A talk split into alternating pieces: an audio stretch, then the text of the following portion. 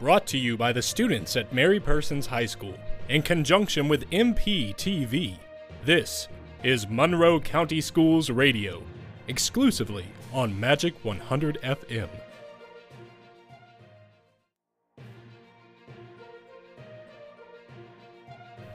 To start out today's show, we have Mary Persons student Dante Olivieri interviewing Gilda Stanberry, the Executive Director and CEO of the Forsyth Convention and Visitors Bureau.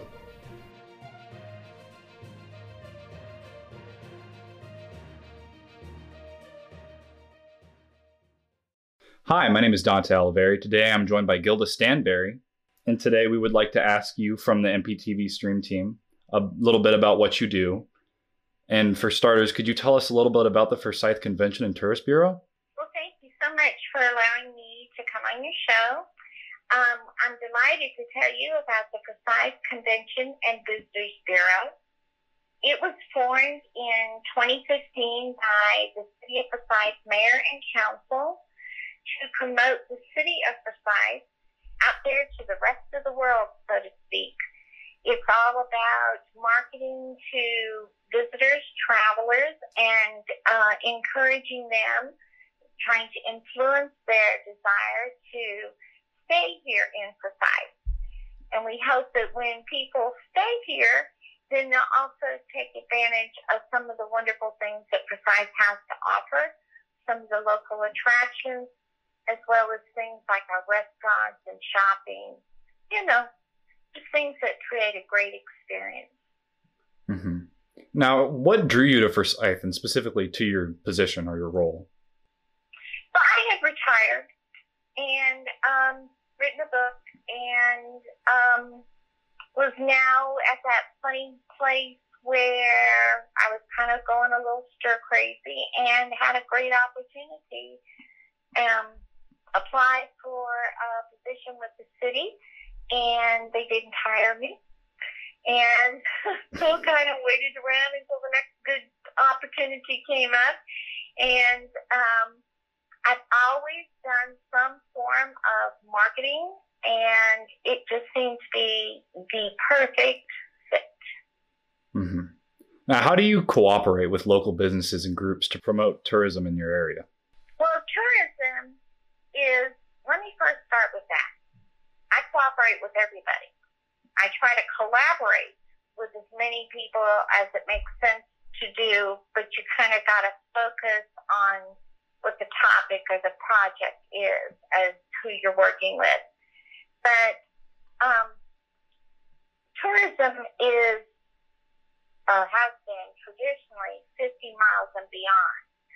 So you're thinking, um, you're not talking about the people in Barnesville who already come here or the people who are, um, you know, just coming to the grocery store or something. You're talking about people who live and work somewhere beyond. And so um, the way that we try to capture that audience, to get those people's attention so that we can influence them to stay here is by saying, look, this is what we have. So uh, we cooperate with local businesses by asking them to work with us in promoting them. Um, would you like an example of something recent? Absolutely. All right. So recently, or currently, the state agency is um, looking around to promote uh, some new tourism products. And those could be attractions, restaurants, um, shopping experiences. I mean, not your usual shopping, you know, something like, you know, giant mall or something. Anyhow, um, and so we have an opportunity with the CVB to share some of the new um, tourism attractors that we have here in the community. So things that we had about six or seven new businesses that would fall into that category that um, opened up in 2020, which, you know, is really kind of a lot when you consider the size of our community and where we're located and all. So, especially with the pandemic going on. So I contacted them and I invited them to be a part of that. And I asked for information and things like that. But only three of them, um, the Royal Seven Travel Center, um, Soul Taco, and Fox City, uh, answered and said yes, they would like to be a part of it. So then I took what I had from them and their information, and I you know, moved it into, you know, to the next level. And so hopefully it will help promote them um, through, you know, the state website and also. Um, those are the kind of things that go on.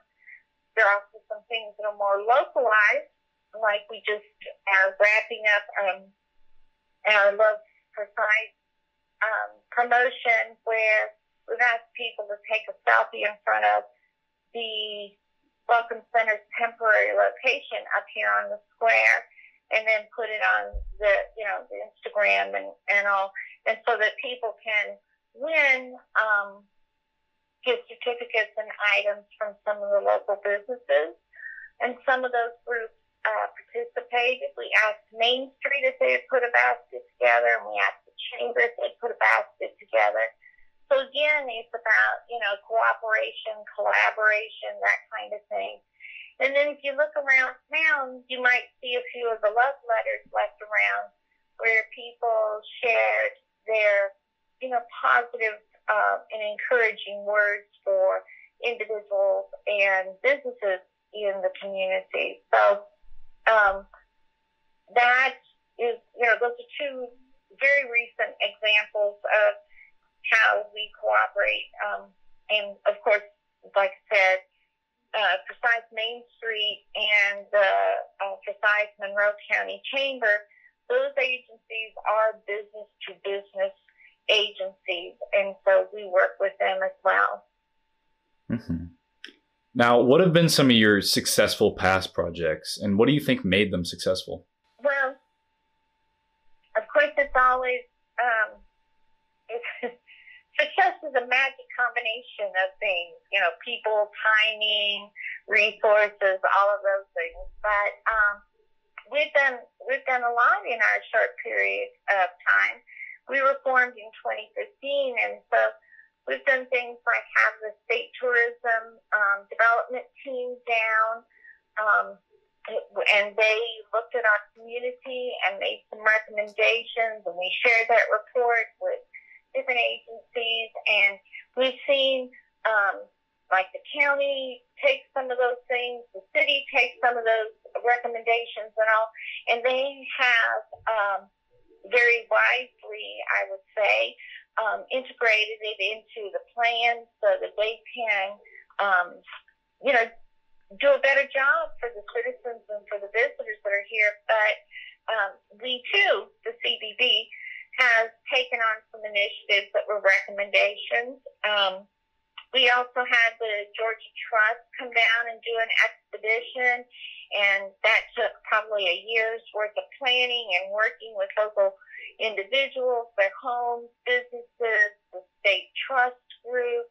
Uh, Ralph Bass was, and the Historical Society were very instrumental in in that, and that was a huge undertaking, brought in hundreds of people to our community. We got to uh, set up in the Fine Arts Center at uh, the schools. I mean, it was a huge collaborative effort in terms of all the moving pieces, and um, it was a great turnout. So I, I count that as a success, but it it just to take this whole team. Um, one of the things that we have that we need more of is wayfinding signage, and that has been, you know, we got a grant to do that. We worked through it. We worked with the um, metal workers out at Burruss um, uh, Correctional Facility. I worked very closely with the city manager, Janice Hall, on that. And um, that one is it's just taking longer to get all the installations in place than we had originally thought. But we have a lot of the pieces, and um, so we're, we're just going to stick to it. We're just going to keep up with that. Um, one of the recommendations that came out of that original report that I had mentioned was the wayfinding signage. That there was there was little to none here in the community, and and that was something we knew going in. But it, sometimes it helps to have somebody else remind you and just kind of put that extra little steam under you. Um, but working with Al Burruss uh, is also one of the things that we did with our public art installations. They uh, did the train sculpture that you see over by the depot. And um, that again, that was several people teams, you know, in place, working together um, to make that happen. We have uh, we have another art installation that is currently in play. Uh, we're trying to do a um, a utility box wrap, and so the city has worked with us on that. The 1823 Artisan Guild. Um, and then we also have a water tower initiative, and Alberta is going to help us with that again. And so we have several, you know, public art things going on. One of the things that we just wrapped up was the fire hydrants, and you would um, maybe know this because it was Mary Persons High school art class. Um, Miss uh, Trivet and her her team um, of young artists uh, decorated those fire hydrants, and they are all out there at the uh, city's dog park. There's signage up there that tells you more about that. Um, we've done things like we created a uh, Southern Living kitchen promo, and we're able to feature some of our restaurants in that. Uh, we've done uh, welcome bags for the evacuees. Um, I can keep going on if you need some more, or do you think that kind of gives you a good idea of what, what we've been doing? Well, that's those are all amazing examples. Thanks. Is there anything else that you would like to add to that? Well, Dante, I literally could go on because this is what I do. so I can keep telling. I can tell you're doing a great job at it. It's amazing. Well, thank you. But it takes it really does take a team. It really, I know people roll their eyes when you say stuff like that, but it, it really takes the cooperation of of, uh, of others. You know. Uh, what would you say are some challenges that we face here in Monroe County as related to your position? I guess just having enough uh, resources in terms of um, there's me, and then there's um, um, we have had some part-time employees along the way that have been helpful, but just some consistency with that. Um, and I think that that, that is true for any business.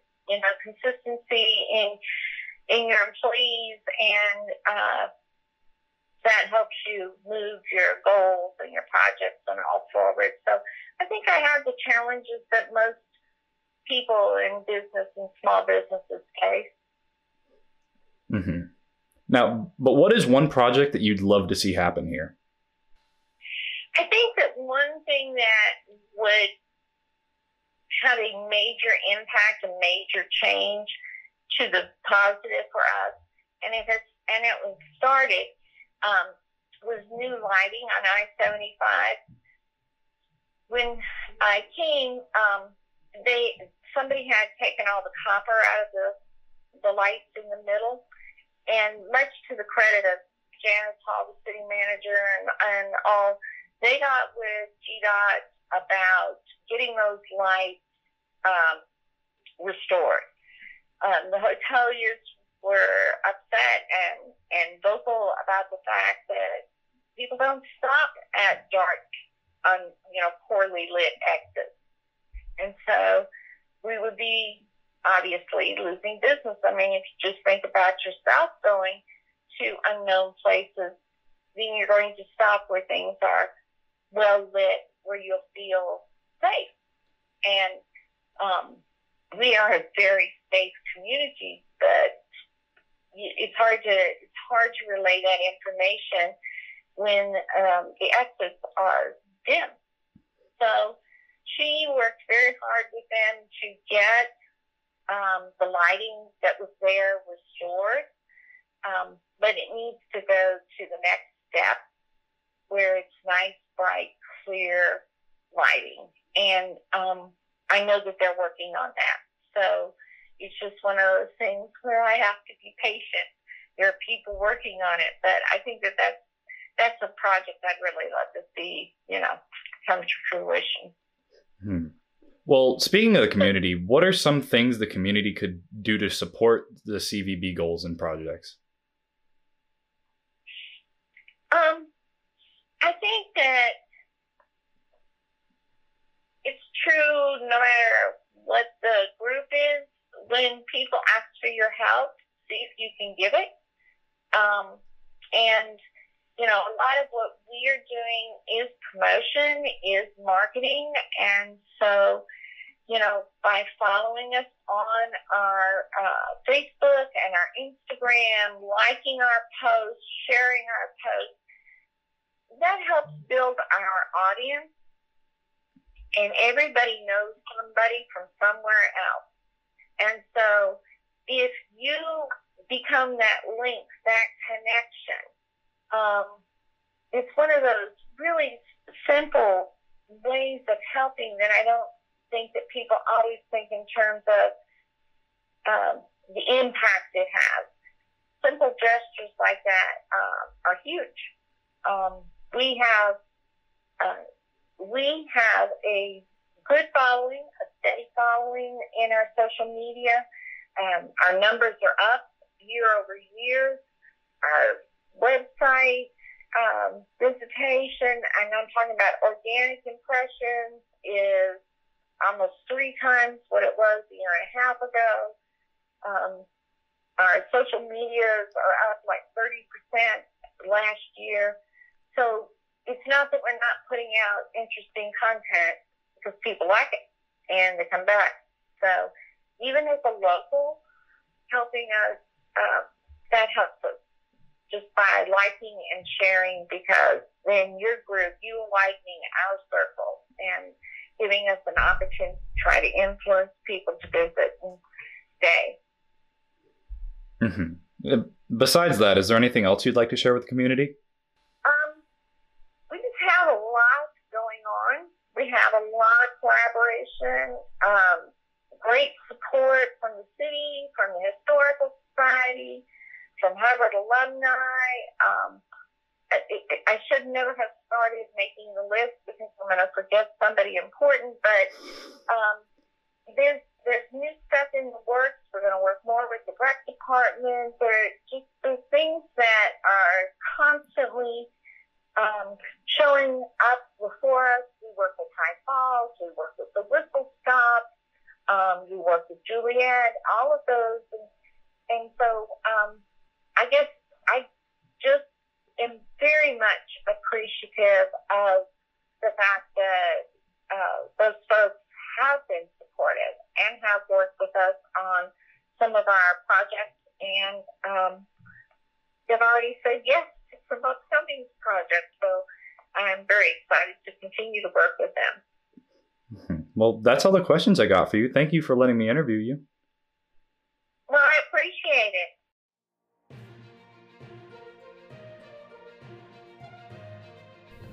To finish out today's show, we have Mary Persons student Hunter Hudson interviewing representatives from the Hubbard Alumni Association.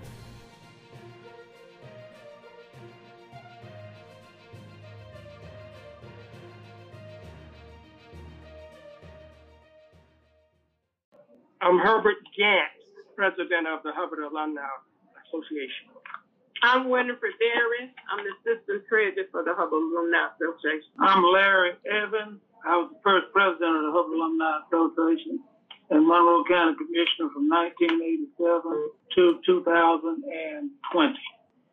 Can you tell us about the Hubbard School and what it meant to the Monroe County community? The Hubbard School meant a lot to us back in the day, been founded in 1902 at the Calumet United Methodist Church. Dr. Hubbard started an independent private school at that time, and later on moved the school down into the county area on the park, and then later at the present site, which is on Highway uh, 83, off of Highway 83. And the school went from a school of seven kids to a school of over 2,300 persons just before the 1930s. Uh, later on, the school became a state college. And we enjoyed being at the school that, that was started in a merger after segregation. It was but equal in segregation. And we started the school there in 1956, and I was part of the original class of 1956, which is the building that uh, was partially torn down uh, recently because of uh, the water and damage to the school. Uh, as far as memories, have great memories about the school. We had one of the best chorus in the area, and we had parades and different things like that. But the teachers were very dedicated, thoughtful of all of the students, and we just loved that school. Uh, the school has meant so much to Monroe County uh, African Americans during during the 1900s and still presently. Um, William Maritta Hubbard had an incredible story to tell. He uh, started out here with technically nothing, as Mr. Gant said, and built it from a school of just a few students into a state college. And it moved, uh, uh, the history moved and uh, consolidated with Fort Valley in 1939 and went on to be a high school and an elementary school until 1970.